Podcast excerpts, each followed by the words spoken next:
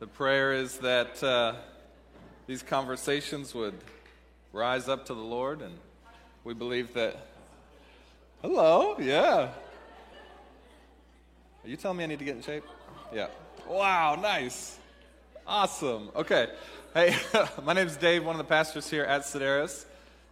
Uh, if you're new with us, welcome. So glad that you're here. We're going to enter into a time of teaching. So if you've got a copy of the scriptures, would you grab it? If you don't, there's uh, one of these Bibles in the seat back in front of you, and we're going to be in the Gospel of Luke, which is the account of Jesus' life written for us by Luke, uh, who himself was a medical doctor. So in this, there's four Gospels, four accounts of Jesus' life, death, resurrection, and as we're talking about today, his ascension. Um, Luke's going to be the most detailed. He was a medical doctor, and so he was very precise. He, he has a two volume set, Luke and then the book of Acts is actually written also by Luke. So the book of Acts recounts everything after Jesus' ascension. So you have stumbled into Sedaris if you're new on uh, what we call Ascension Sunday. We always do this the week after Easter. Um, if you come from a more traditional background, it's, it, it, it's uh, usually done like seven weeks after Easter, but we like to do it right away uh, because Luke does it right away, even though there's different ways to look at it. So um, it happened about uh, seven weeks after Jesus rose from the dead. But, but we do it right here because we believe the ascension is the third leg of the tripod of the gospel. So if you miss the ascension, you don't know about the ascension, or maybe you've never even heard the ascension preached, you might misunderstand what the full promises of God are, what Jesus is doing even now today. One of the great truths, and hopefully you feel that when you come to Sedaris and, and you go to a gospel centered church, is that uh, the God we serve, Jesus, who we worship, is very much living. He is our living hope. It's not just a story from the past that uh, helps us live our life now, but God Himself, Jesus Himself, is alive, ruling and reigning from the right hand of the Father. And that is because of this last act that we see in the Gospels, the ascension. So we're going to read about that today. So, last week we taught you um, He is risen. He is risen indeed. And that's true today, just like it was last Sunday, just like it'll be tomorrow. He is risen, meaning He is alive. So, where did He go? Where is He? That's what we'll look at today. And I was thinking about this. Um, every other sort of godlike figure in our society or in history, somebody that is revered and even worshiped, that we idolize, at some point, you ask the question where are they now? Me, as you know, if you've been here, big basketball guy, my first love. And uh, I grew up in a pretty special era in which I got to wake up, or, you know, after church on Sunday, go home and watch Michael Jordan play on uh, network TV. NBC held the games back then, and I'd go watch him. And man, he was, to me as a young kid, I worshiped him, I idolized him. I was thinking about this today. For anybody that we worship, for me it was Michael Jordan. Where is he today? Well, you can go find him. He's not quite the same as he was. He's not quite as alive or athletic or unstoppable as he once was. Um, in fact, uh, he made a comeback after he retired. Some of you have probably watched The Last Dance uh, documentary that came out uh, maybe a year and a half ago. Um, final championship, he really left on the top, but he couldn't stay away. He had to come back. but when he came back, he wasn't quite the same player he was. Many people don't know he had two years playing for the Washington Wizards, where he was anything but a wizard. He was uh, quite human, in fact. And so all of our so called gods eventually reveal themselves in a final act to be not God's, except for Jesus of Nazareth, who he came back and he was more alive. We talked about that last week than ever before. And he remains more alive than ever before. So, how can we know that, Dave? Look around. Look around. For 2,000 years since his ascension, people have gathered in his name, singing praises to him. How strange it is to do that for someone who is not alive, who has no power, who does nothing in the world anymore. Perhaps it's true. what we'll read today that he is very much alive, sitting at the right hand of God the Father in the heavenlies, in the heavenly realm, in heaven, putting all things under his feet, as the scriptures say, until one day he returns to live with us. So, this is why we, we take a week to study the ascension every year, because we feel like maybe you grew up in the church. We feel like this just doesn't get talked about. It's sort of Easter, and then it's sort of the Easter slump afterwards. Like, okay, what now? What's there to look forward to? See in a year or see in a couple months? No, there's so much to look forward to. In fact, uh, the first creed of the church, this would, this would have been um, sort of recited at baptisms, probably as far back as the apostles. But we have it, it sort of first comes to its formal um, uh, writing probably in the uh, mid 200s, okay? So maybe, maybe about 250 years after Jesus' uh, death, resurrection, and ascension. And this is the creed that for thousands of years, Christians have said and believed and circled around. Here's the creed. I'll read it to you. I believe in God, the Father Almighty, creator of heaven and earth. I believe in Jesus Christ, his only Son, our Lord. He was conceived by the power of the Holy Spirit and born of the Virgin Mary. He suffered under Pontius Pilate, was crucified, died, and was buried. He descended to the dead, and on the third day he rose again. He ascended into heaven, and he is seated at the right hand of the Father. He will come again to judge the living and the dead. I believe in the Holy Spirit, the Holy Catholic, or that just means universal church, the global church, the communion of saints, the forgiveness of sins, the resurrection of the body, and, the everla- and life everlasting. Amen. So, since very early on, this was let's condense everything that it means to be a Christian. What is it that we communally believe? This is what was spoken. And the ascension is, is a part of this creed. We don't want to forget that. Because in the ascension, understand the ascension, believing the ascension, believing that Jesus Christ is sitting in heaven, very much alive, very much as our mediator between God and us, our high priest, Hebrews will say, is to unleash the power of following Jesus in the world.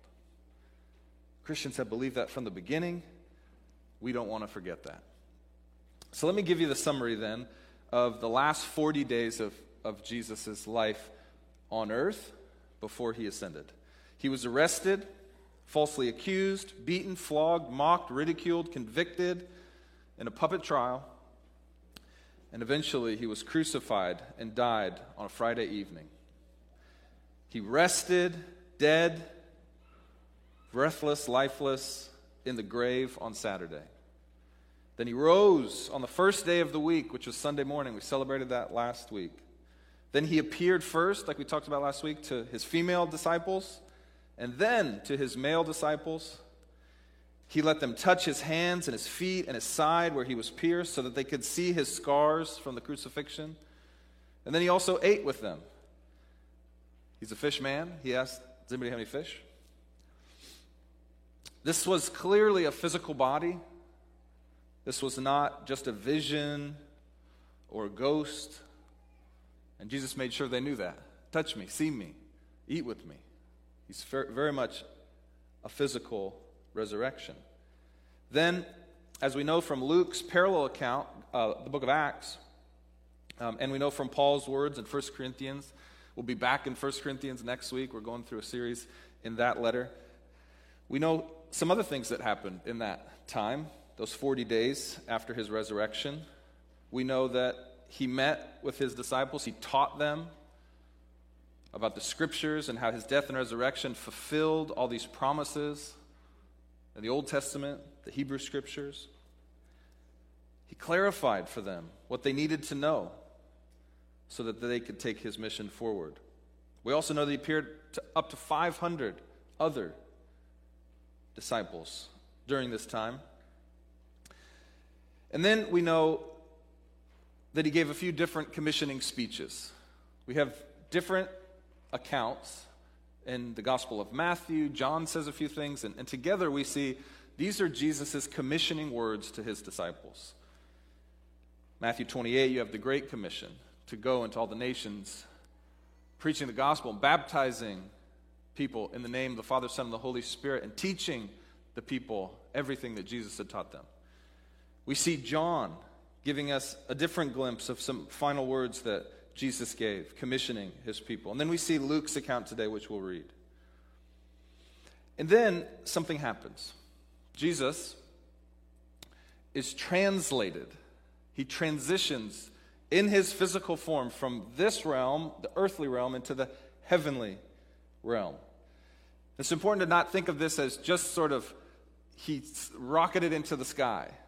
That, that somehow, with enough time and money, we, we could build a spaceship and a rocket and we could go to him. No, he, he actually, his ascension is more than just a physical ascension, it is a spiritual ascension in which his full physical body, in some mysterious way, beyond what we can understand, is translated from earth into what, what the Bible calls heaven or the heavenly places. This is the full presence of God the Father. Of course, no one's been there, no one's experienced this. Jesus is the first. In this way, like in every way, Jesus is our pioneer. He is the first fruits of the resurrection and the first fruits of the ascension, this translation where heaven and earth now meet for the first time. It's, it's so beautiful. In fact, um, I'll read this quote from Justo Gonzalez, uh, a commentator who was writing about this. He says, The ascension is the moment at which that union, which is God's plan all along, for himself to be united with, human, with the human creatures that he created, that union comes to fruition. For now, there is one of us, humans, where we shall all be, where from the very point of creation we were intended to be. And where is that? in the full, unfiltered presence of our Creator God. So Jesus now, in, in the virgin birth, takes on full humanity, dies on the cross for our sin, proves that his sacrifice is received and complete, and he has victory now over death and sin and the grave, rises, and now ascends or translates into the heavenlies, now the full presence of God. So in that way, he's our pioneer and the union of God and humanity are complete and full. In this heavenly realm, Jesus is fully human still and fully God. This gives us great hope that we have not forever tainted what it means to be human so that we can't fulfill our destiny, which is to be united with God in His full presence. This unfiltered presence and holiness of God. Beautiful. There's a poem uh, by Arthur T. Russell, who was living um, in the 1800s. He wrote this He said, Our great high priest hath gone before, now on his church his grace to pour, and still his love he giveth. Oh, may our hearts to him ascend. May all within us upward tend to him who ever liveth. This is the ascension it's so important. We can't leave it out of the gospel. This ascension is not just Jesus' departure from earth, but it is also his arrival in heaven. Again, we have such a sort of earth centric view of all things because we are, because of sin, human centric. Because of our personal sin, we are me centric. One of the principles you'll learn at Sedaris, it's our principle zero, meaning the overarching principle of all other principles hang from, is it's not about me. If you learn that principle and live that principle out in every area of your life, you'll live a much better life. And so when we think of the ascension, sometimes we think, oh, this is just Jesus departing from the most important, best place ever. No, Jesus is now arriving to the most important, best place ever heaven. And one day he will bring heaven back with him to earth, and heaven and earth will be reunited in this great, glorious consummation of all things. And so don't think of the ascension as, okay, just the end of Jesus' story. It's actually the beginning of a new story, a new union that will eventually come to fruition when he unites all things. Uh, one way I like to think about this, it's a peculiar, strange day. You don't quite know how to celebrate. He's leaving, but he's also arriving. Uh, one of the things that this reminds me of is uh, I talk about this when I do weddings. On your wedding day, it's this strange sort of end of an era, right? You're like your dating life, your single life, your engaged life. Some of you who have done your wedding, Andrew you, I probably re- reference this. And so, in some ways, it's sort of, ah, that phase of life is over. And it's a beautiful phase. It's a phase of exploration. But actually, it's the first day, your wedding day, of a much greater life. A life that will hopefully last longer than what you've just come out of. The same is true of Jesus. He's leaving earth. His earthly ministry is now over, his first earthly ministry, and now he's entering and arriving in the rest of his life where he rules as king, the King of Kings, the Lord of Lords. And he's putting all things under his feet in some mysterious way. So he's not sort of just waiting, he's working. It's not just the end of excitement and adventure, it's the beginning of a new phase. That's what we celebrate when we celebrate the ascension. It's a peculiar day.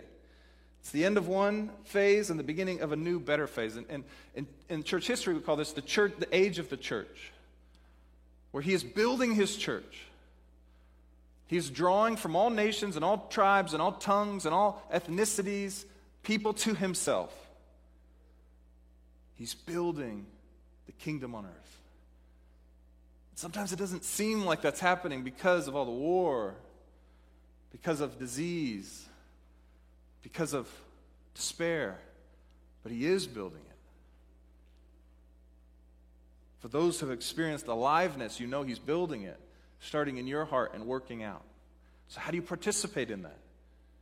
We're not just waiting for Him to come back, He's got work for us to do. He's building His kingdom now from on high.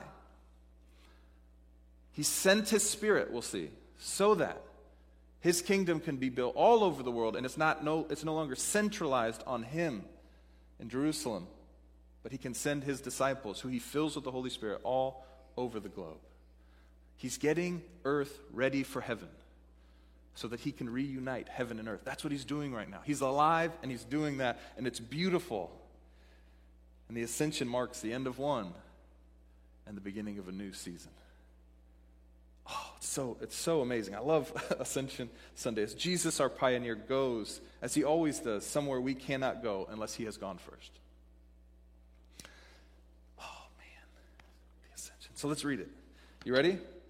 Let's finally get to it. Now I'm going to start uh, a ways back just so you can get some context with the reality of the risen Jesus in full resurrected body. So we're going to start Luke 24.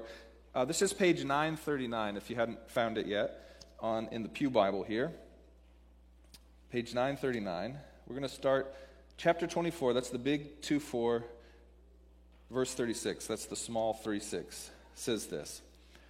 And as they were saying these things, they were all gathered, the disciples, in a room, and they were scared and terrified. And they'd heard some rumors that, wait, the grave is empty, but they didn't know what was going on. So they were saying these things. He himself, Jesus himself stood in their midst. He said to them, Peace to you. But they were startled and terrified and thought they were seeing a ghost. Why are you troubled? Jesus asked them. And why did doubts arise in your hearts? Look at my hands and my feet, that it is I myself. Touch me and see, because a ghost does not have flesh and bones, as you can see I have. Having said this, he showed them his hands and his feet. But while they were still amazed and in disbelief because of their joy, he asked them, Do you have anything here to eat? So they gave him a piece of broiled fish. And he took it and ate in their presence. He told them, These are my words that I spoke to you while I was still with you that everything written about me in the law of Moses, the prophets, and the Psalms, this is just a way of summarizing all the Old Testament scriptures, must be fulfilled. Then he opened their minds to understand the scriptures.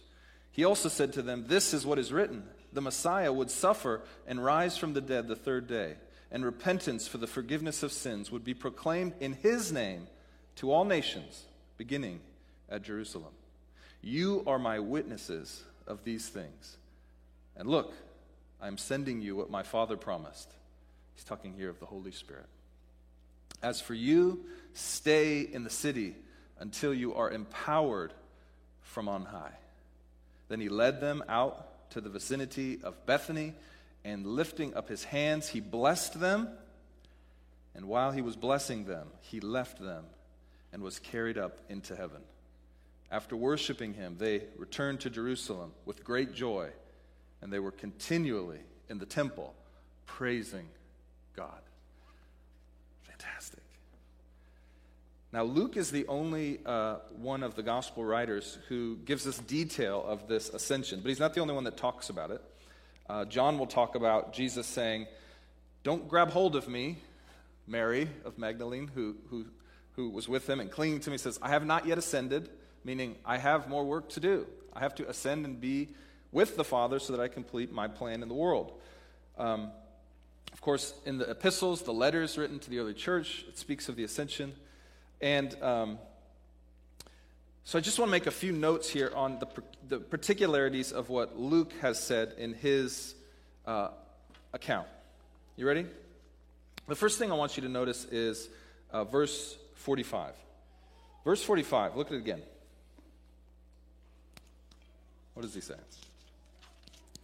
Jesus says, Then he opened their minds to understand the scriptures. Now, what I've already said is that Jesus, when he, he said, I have to go and be with the Father so that I can send you the Holy Spirit, which is to say, I can diffuse my presence into all my people. And, and when I do that, the Holy Spirit, will we'll read elsewhere, will illuminate your mind to understand what God is up to and what He has written in His Word. And so the first thing to note is just that if we've got the Spirit, if we've received the Spirit, we'll talk about that in a second we have two things at our disposal, two instruments of which we use to accomplish God's plan of putting all things under his feet so that he might return and reunite heaven and earth. And those two things, one are the Spirit, which he says the promise the, the Father has promised and he will send, and the other is what? Scripture. So God op- Jesus opens their minds so that they can understand Scripture. Now what's implied here is that we need something to open our mind which is the Holy Spirit, so that we can understand the Scripture, because those are our instruments. Our witness that God has done something in our life, and the Scripture that God historically has done something in the world. So, those are the two things anyone needs to participate in what Jesus is doing right now the ascended King of Kings. Now, when we go and we do things, how are we to do those things? Look at verse 47. What does he say? He says, And repentance for forgiveness of sins would be or will be proclaimed in his name to all the nations, beginning at Jerusalem. So there is this in the name of Jesus that is a part of what God is wanting to do in this age, in this season of the ascended Lord and the building of his church. And we see this phrase twice in the Gospel of Luke, but 17 times in his sequel, the book of Acts meaning that when we go to do the work of the ascended Jesus, we do it in his name. For thousands of years, things that are truly done in his name, because of his prompting, because of his guiding, those things come to life. Which is how we know that Jesus is not dead. He is risen, he is alive. So we do things in his name. And we are, verse 48, his witnesses of these things. Of what things? Of all that Jesus has done. Now, speaking to the disciples, he was speaking to people who literal, were literal eyewitnesses, but through the Spirit who confirms what we read about what Jesus does, and because we've experienced the power of life with Jesus, we too are witnesses that God is alive, that Jesus is alive. We are proclaimers of his message, teachers of his word, and we are eyewitnesses of his power through our personal experience with the risen Christ. So this is true of us as it was true of them. Meaning you must what?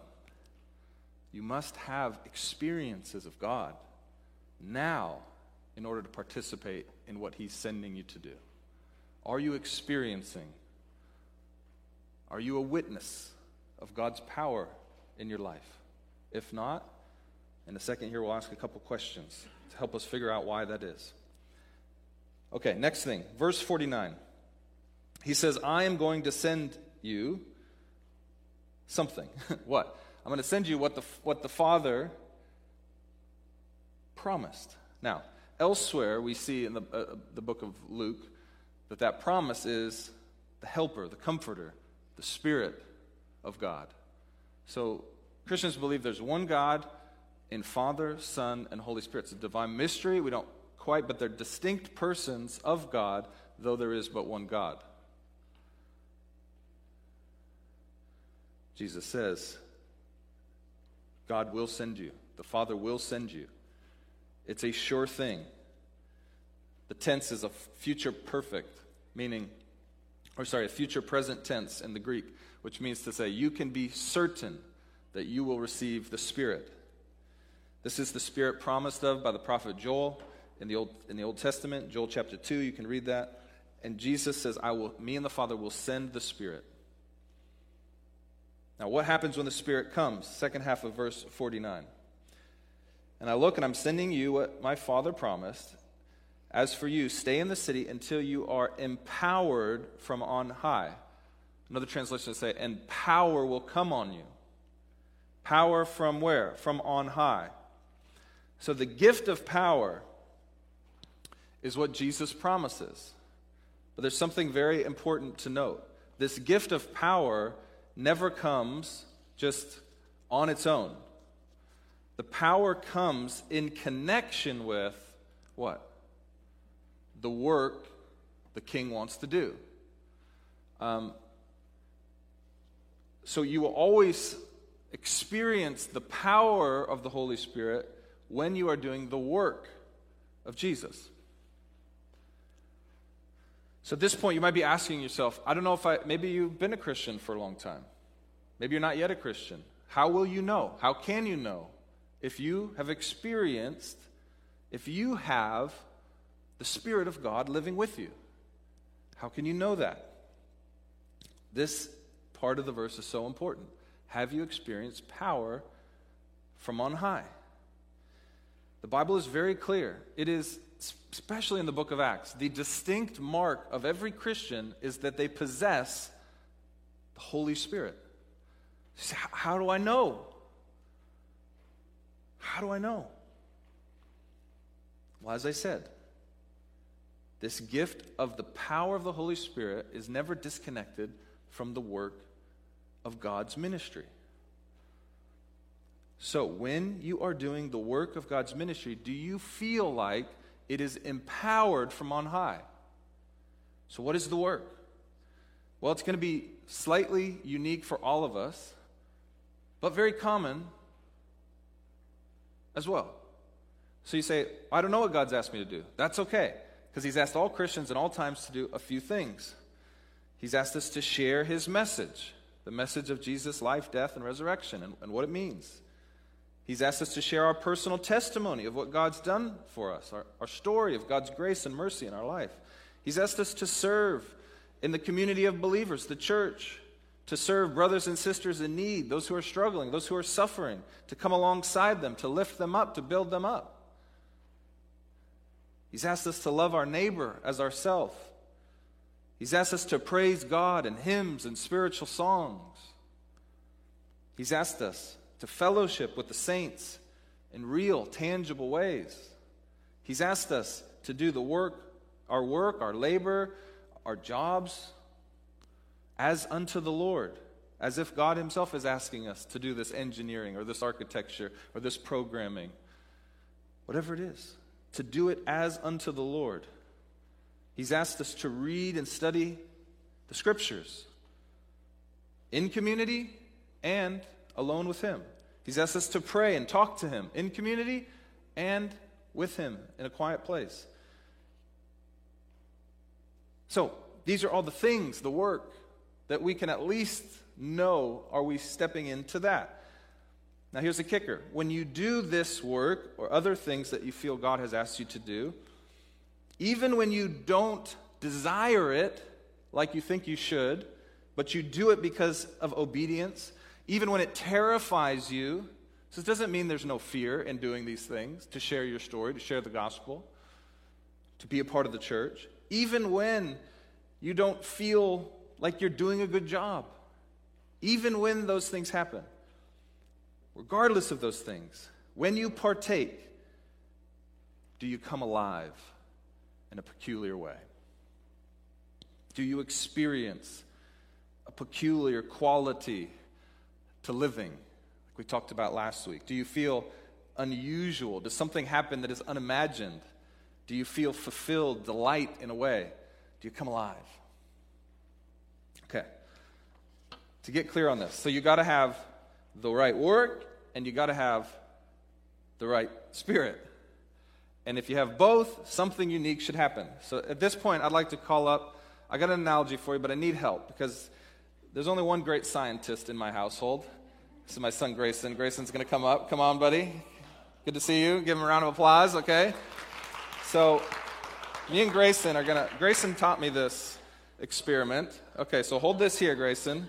We're just going to make, make a little space here. So, so let's move this over here, buddy, okay? Let's move this center so that everybody online can see as well. Okay, so you got to have the two ingredients working together. So this is an experiment Grayson taught me. So let's start with that, Grayson. So don't open it yet. We're going to set it right in the middle here. we got to get our Mentos correct. So what we've got is we've got a Canadian dry uh, a beverage. Nothing against the Canadians, but you may not experience the full power of God here. okay. So don't. So let's open these Mentos, G. You, okay, you do that one. Okay, we'll save these ones for the other. Okay. We got plenty. Yeah, we, yeah, we got a good helper here. That's fine. Come on up. Okay. Let me eat one of these real quick. Oh, so good. Okay. Anybody you know? Okay. You ready? So I'm going to open this, and you drop in as many Mentos as you can. Let's see what happens. Let's see if this comes alive in a way that's unimaginable. Okay, ready? Set. Drop them. Go. Go. Go. Go. Go. Go. Go. Oh, not so good. Do you say that's divine? No. I don't think so. Sorry. I love ginger ale, but let's let's take a look at this other option. Okay, stand here, G. Remember, always keep, never turn your back to the audience here. I always want to look them in the face. Okay, so so let's get as many as we can. If and by the way, I've tried this with Skittles. It does not explode at all. you get it wrong on both sides. You gotta have the two right ingredients to make it come alive. Okay, you ready? Okay. Let's get as many as you can here. I told Pastor Ryan I wouldn't make a mess. I may have lied. This is not a sturdy ground here. Let's, let's, there's a little tilt here, G, so let's tilt it away from the audience. You're welcome. Okay, you ready? Okay, get them all. You got to get them in quick. Okay, you ready? Okay. Ready? Set. Okay, let's go. Oh, wait. Okay, go, go, go, go, go, go. All in. Whoa! Think it got shaken a little bit before. Try this at home with your children. No child is too young to do this experiment. Can we give a round of applause to my helper, Grayson? High five, bud. Okay. Go sit with mom. Great job. We have been practicing that for years, and it couldn't have gone any better. So, whoa. The point is this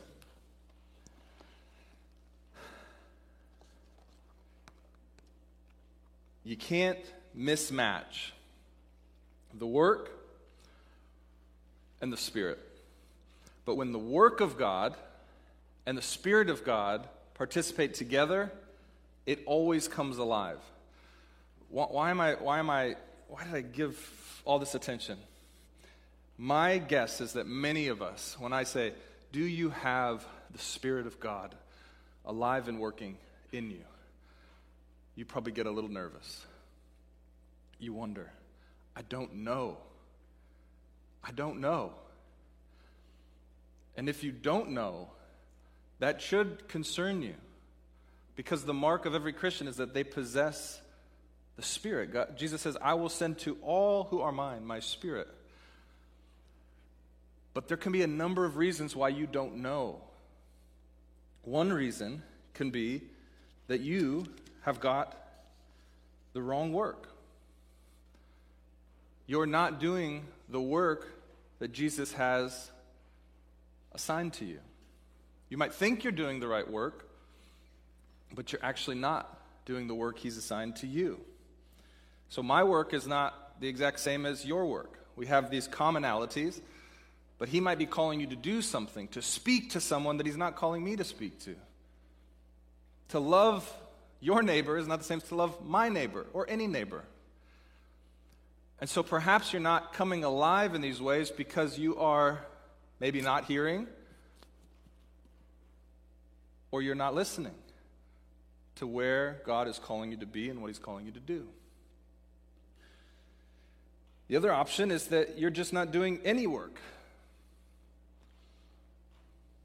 You have said, well, God only calls certain people like pastors, like Tylene, like the band.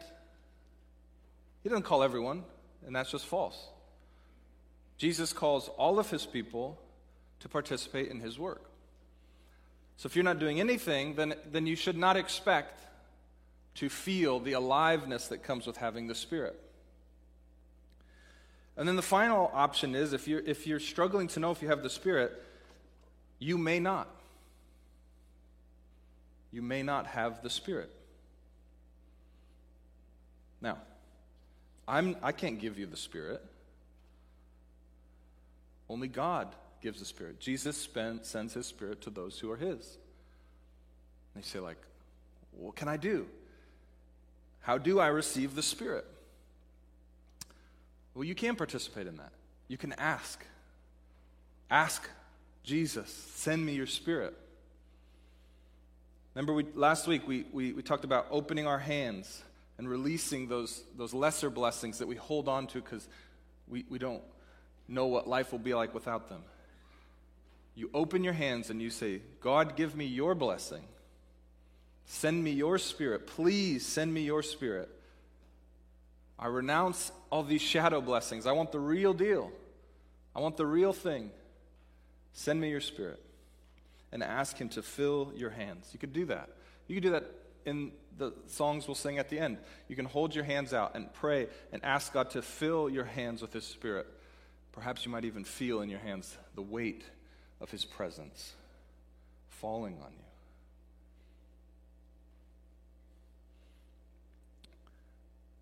Jesus wants to give his spirit to you. I believe that. I don't think you're here for on accident. I think he has a plan for your life. I think he wants you to do his work in the world through his power from on high that he's giving out to all those who are doing his work. But you got to ask, and you got to be willing then to go and do the work that he's called you to do. And I promise you, when you do, you'll come alive. It won't look the same for each and every one of us. I'm not saying aliveness in the spirit looks like it does for me, or Tylene, or Ryan, or wh- whoever. It's going to look different for every person depending on your temperament and your personality, your introverted versus extrovertedness. It's going to look different, but it, but it is something for all of us. You will feel it in your bones.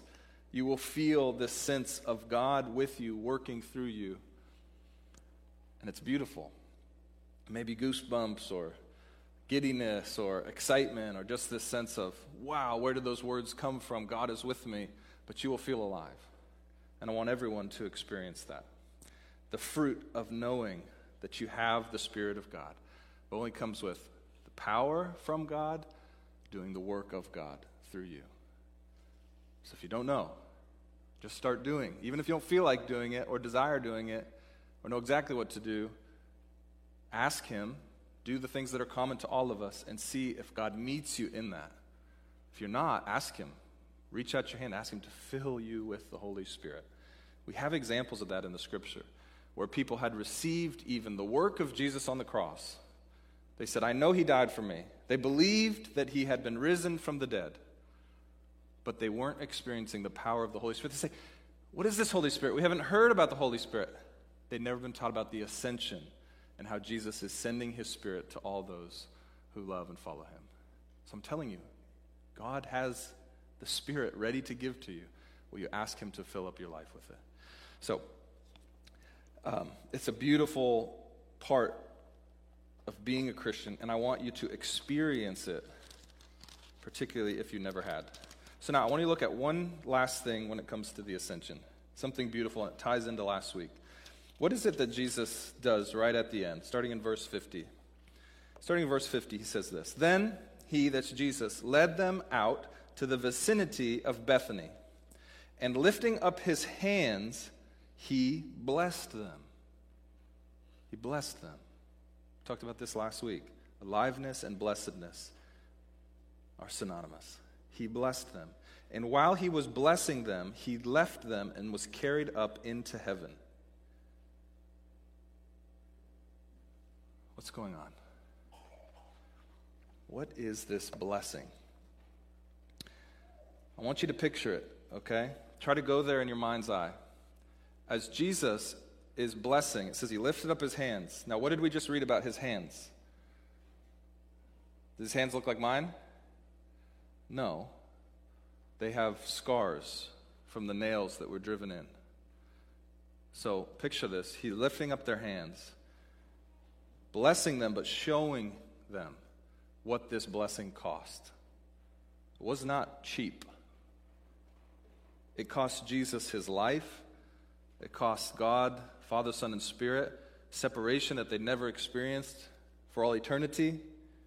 He's saying this. He's implying, My wounds become your blessing. My wounds become your blessing. If you study the scriptures, you know this idea of blessing those as you are departing is not uncommon. In Genesis chapter 27, uh, Jacob, the twin brother of Esau, but the second born, tricks his father and his older brother. It's a strange account. It's almost, it almost seems to be like celebrating trickery. And he pretends to be his brother. His father is blind. And he goes to his father right before he dies and says, I want your blessing. And the father, thinking that it's Esau, ends up giving him his blessing. What, what was the blessing? It was more than just words, it was like signing over the will. You get my inheritance, you get all that is mine. You get to be the head of this family. You get all my authority. This, you get my name. You get my kingdom. That's what the blessing was. And Jacob knew it and his brother didn't. That's what the story's about. Jacob knew the value of that name and that authority and that kingdom. And he says, I'm going to do everything I can to get that blessing. And the, and the strange part in that story is after his brother Esau comes back and asks his father, Hey, father, are, are, are you going to give me that blessing you promised me? His father says, What do you mean? I already, I, I did. I already gave it to you. And he says, No, no, you didn't. And his father realizes, Jacob. And Esau asks him, Well, dad, can't you just give me a different blessing? Another blessing? And his father says, I can't. There's only one blessing. There's only one blessing. That's what our world asks, doesn't it? Wait, you're telling me there's only one blessing? Well, can't you be blessed through a lot of different ways and different means and, and different prophets and different. And Jesus says, no. There's one cross. These are my only hands. This is my only plan. There's only one blessing, and it's the blessing that Jesus gave to his disciples that day, and he continues to give to all who come underneath him and his cross.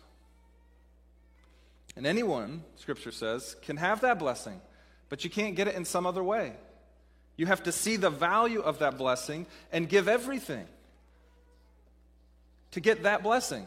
Jesus tells tons of parables about this. He says, if you found out there was a treasure buried in a field, sell everything you have, buy the field so that you own the treasure. He doesn't say, well, maybe there's other blessings elsewhere, other treasures. No, there's one blessing, there's one treasure. And if you realized what it was, you would do everything to get it. This is the blessing. And this blessing is then sealed by the Holy Spirit coming to both tell you you are blessed and you can never lose it. Once blessed, always blessed. Once the Spirit comes into your life, it can never go away. Yeah, you can try not to listen. You cannot let you cannot you can allow God not to move in you, but you can't lose the blessing.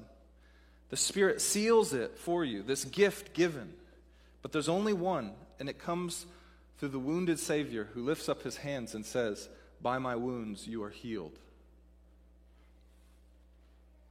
So, a word of warning as I close to go along with what I hope is encouragement. Because for some of you, you'll come to this table, we'll celebrate the Lord's Supper, and you'll say, Yes, I have received the blessing. I have said, Yes, Jesus' wounds have healed me. I have forgiveness of sin. I have life eternal because I am surrendered to Jesus. But some of you might not be.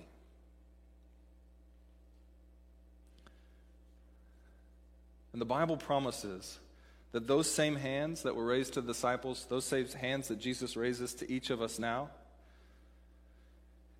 those same hands will be raised again. There's coming a day when Jesus will raise his hands, not just for those who see his hands and with tearful rivers of joy surrender, my Lord and Savior, but others who will see these hands raised and will feel terror when they see the scars.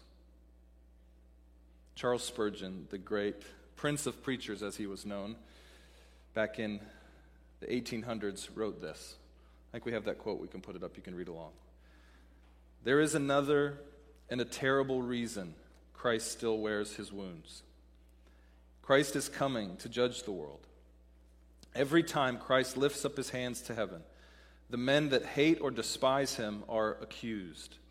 The cries remembered quote, His blood be on us and on our children. Matthew 27.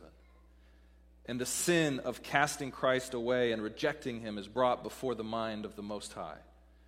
And when Christ comes a second time to judge the world in righteousness, seated on the great white throne, those hands of his will be the terror of the universe. They will look at the one they pierced, John 19, and they will mourn for their sins. I'd never thought about this to this week, but I think it's okay to think of the ascension. The ascension is many things. God must go into heaven, proving that heaven and earth can be united, humanity can be with God, so that He could send the Spirit to give us power to enable us to do His work. But the ascension is also a part of God's patience. Because God knows in His resurrected state, we don't see accounts of Him meeting with non followers, only followers. Well, why is that? because Jesus knows that when he comes now in his new resurrected self, those who have not turned to him must be and will be judged. So his ascension, you could think of it like this, is his patience. That he is creating for now a distance, but that distance will not last forever. He will return and he'll raise his hands again, and it will be clear this is Jesus of Nazareth. Same Jesus, same body same risen Lord. And so he's being patient. He's removing himself from the situation because he knows what would happen when he comes. So don't think of it as, where is he? We long for him to be back, but the patience of God, the love of God, wants to create enough space so that people like you and me have time to consider what he's done for us. consider his wounds, and see his raising up of his hands, not as our terror, but as our joy. All this is to say one simple thing. Friends, receive the blessing of Christ, outstretched, his scarred hands, his proposal now. Say yes to his proposal now. Come what may, whatever you regard as the seeming sacrifices of being married to Christ in this life, say yes to his proposal. Take it all, whatever comes, whatever you have to give up. Whatever you think it, however that limits you, take it now. Say yes to the marriage of the Lamb. For there's coming a day soon when those outstretched hands will not look so weak and wounded, so sick and sore, so torn and tender, but they will look like the hands of your judge who says, Why didn't you say yes? Why wouldn't you receive my blessing? Let's pray.